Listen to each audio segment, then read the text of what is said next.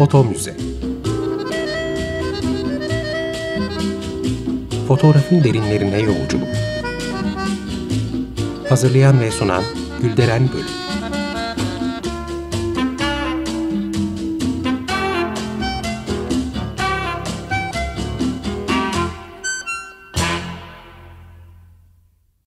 Merhaba Açık Radyo dinleyicileri. Fotoğraf tarihçiniz ben Gülderen Bölük. Bir foto müze programında daha karşı karşıyayız. Foto Müze Türkiye adlı Instagram ve Twitter hesabından bizi takip edebilirsiniz.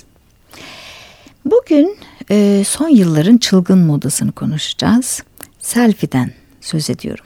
Selfie özellikle gençler arasında bir iletişim dili olmaya devam ediyor. Ama artık sadece gençler arasında değil, 7'den 70'e herkes bu çılgınlığa kendini kaptırmış durumda. Ve bu moda hiç bitecek gibi görünmüyor. Bir araştırmaya göre selfie çubukları en çok hediye edilen eşyalar arasındaymış. Fakat bazı önemli konser salonlarında bu tutkulu kullanıcıların selfie çubuğu kullanmaları yasaklanmış.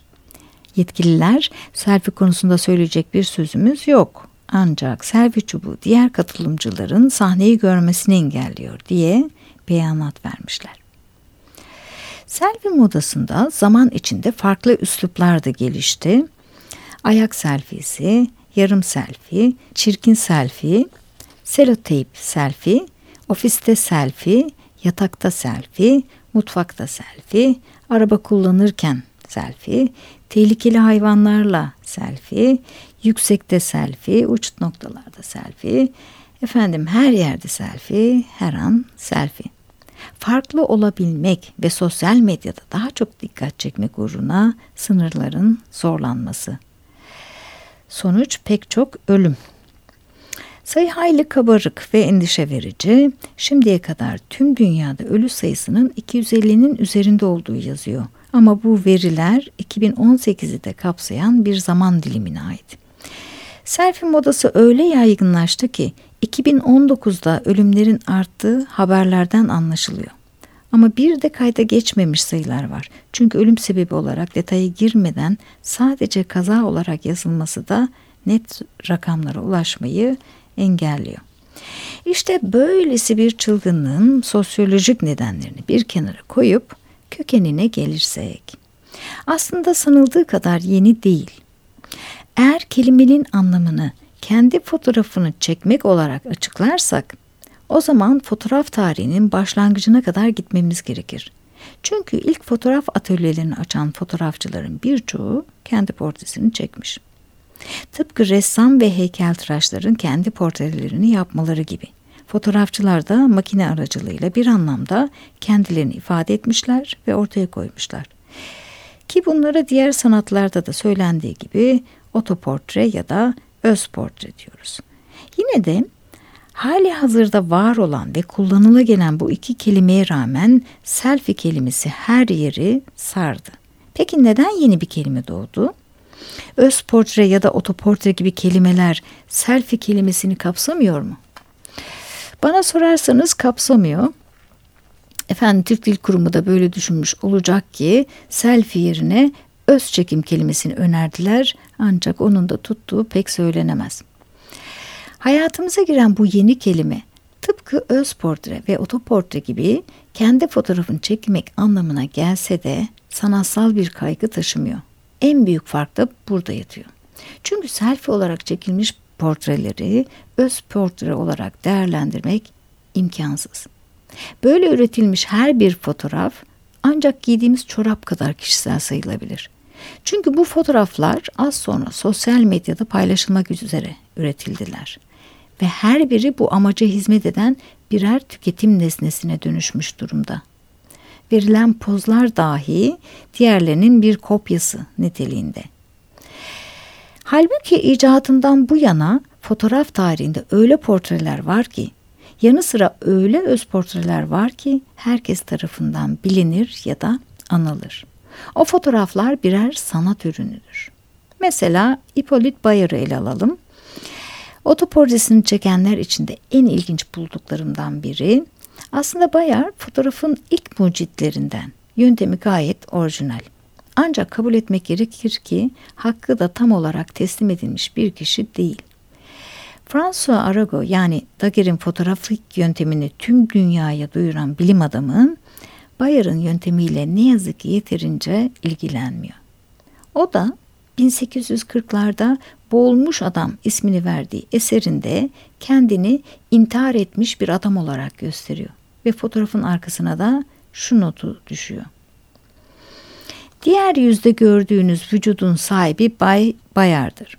Harika sonuçlarını yeni gördüğünüz ya da görmek üzere olduğunuz yöntemin mucidi. Bildiğim kadarıyla bu hünerli ve yorulmak bilmez araştırmacı yaklaşık 3 yıldır buluşunu geliştirmekle meşgul. Akademi, kral ve kendisini kusurlu bulduğu bu resimleri gören herkes onlara hayran kalmıştır. Bu durum onu çok onurlandırsa da cebine bir metelik bile girmemiştir. Bay Dager'e çok fazla şey veren hükümet, Bay Bayar için elinden bir şey gelmeyeceğini belirtmiş. O zavallı da kendini suya atıp boğulmuştur. Ah insani şeylerin fani doğası. Sanatçılar, bilim insanları, gazeteciler uzun süre onunla ilgilendiler ve şimdi birkaç gündür morgda sergilenmekte. Ancak henüz ne bir kimse kendini tanıdı ne de onu soran biri çıktı. Bayanlar baylar, koku duyunuzun etkileneceğinden korkun çünkü gördüğünüz gibi beyefendinin başı ve elleri çürümeye başlamıştır.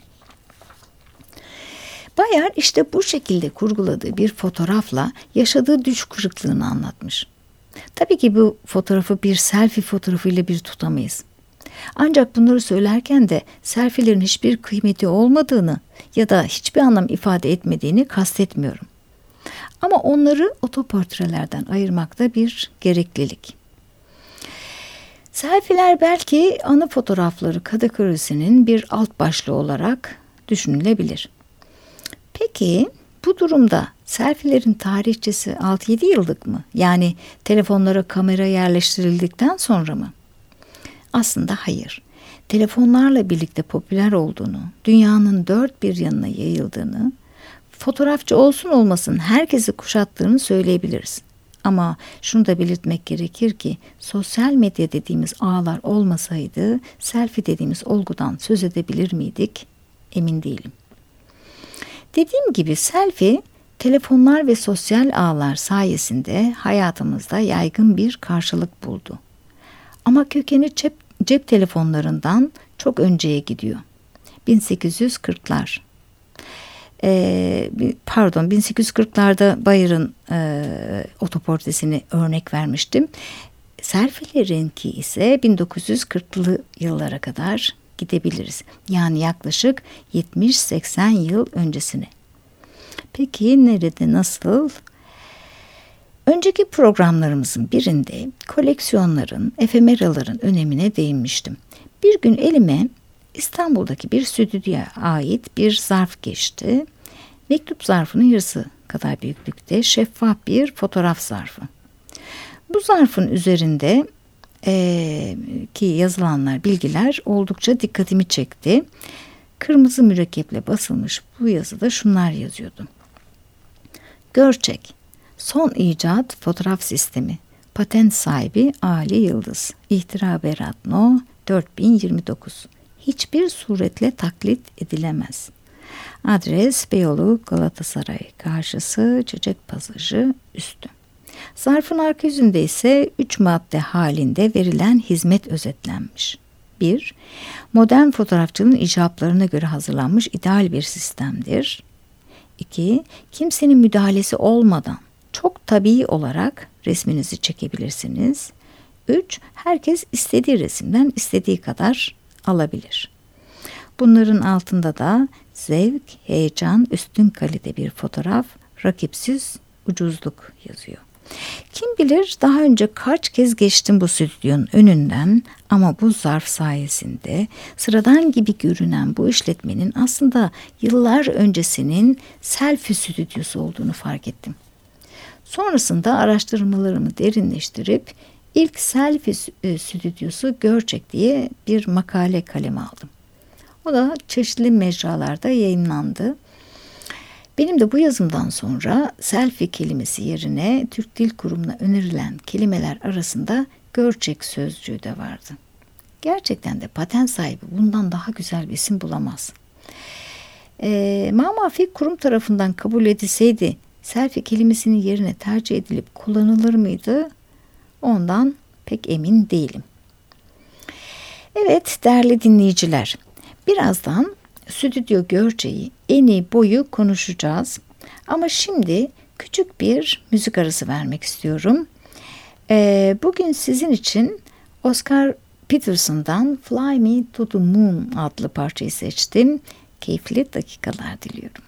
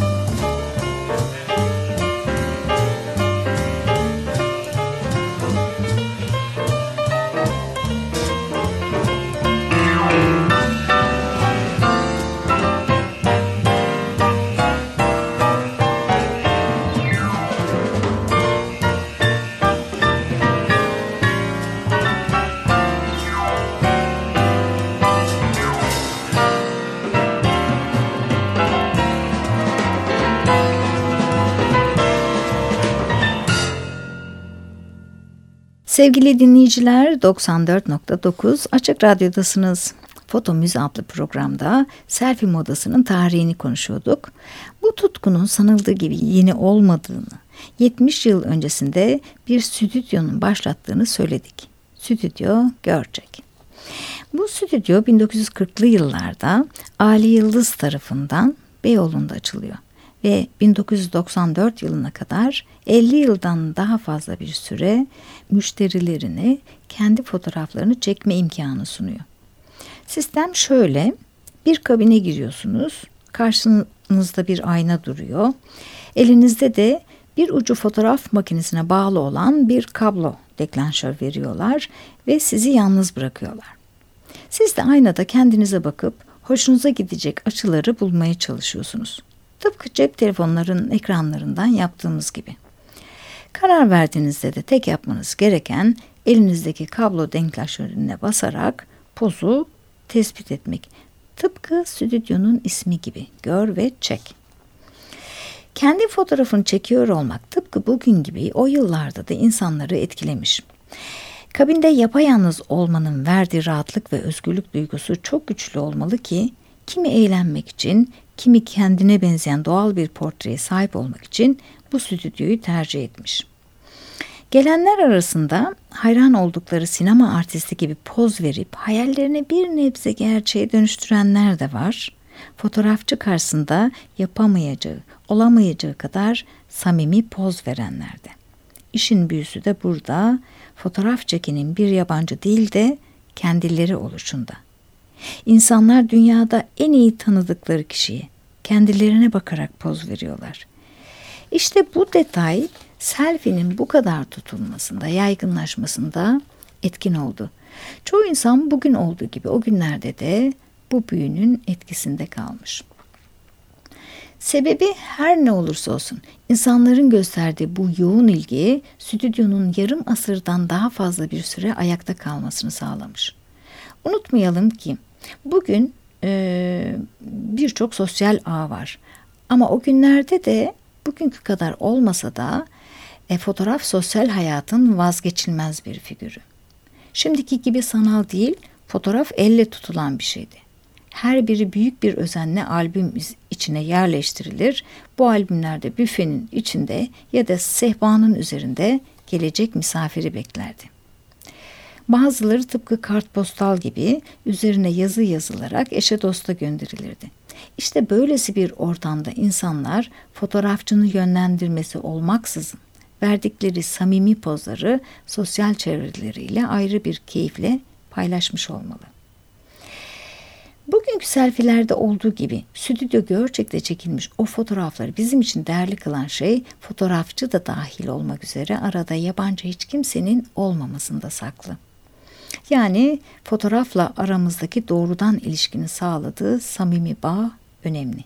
Bu sebeple selfiler otoportrelerle kıyaslanamasa da bir kendini ortaya koyma biçimi olarak değerlendirilebilir. Görçe'ye ait bu zarfta patent sahibi Ali Yıldız olarak belirtilmiş ama daha sonra elime geçen başka bir zarf ve daha eski bir zarf bu sistemin Fikret Kaftan'ın icadı olduğu bilgisini veriyor. Adres Ankara, sistemi kullanan foto üstün, adres bilgileri de var. İhtira numarası aynı. 4029. Zarfın arkasında Görçek fotoğraf makinesi hususiyetleri diye başlık atılmış.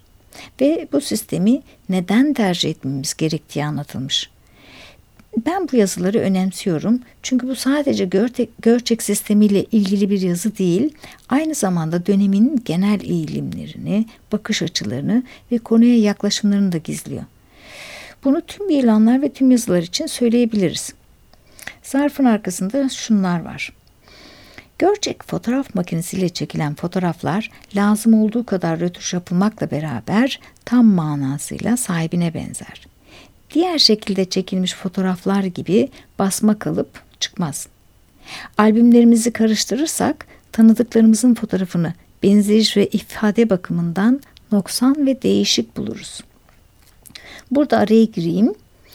Aile Bey stüdyosunu 1840 48'de açtığına göre bu zarf daha öncesine ait. Yani 1928 öncesi de olamaz. Çünkü yazılar Latin harfleriyle basılmış. O halde zarfta söz edilen basma kalıp aslına benzemeyen ifade bakımından noksan olarak görülen portre eleştirisi daha çok 1928 ve 48 yılları arasındaki stüdyoları kapsar. Okumaya devam edelim.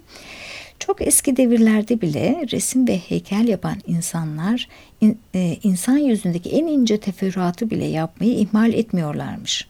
Zamanımızda aksine olarak çehremizin hususiyetleri giderilmiş, bambaşka şekil almış fotoğrafları albümlerimizde saklamaktan haz duyuyoruz.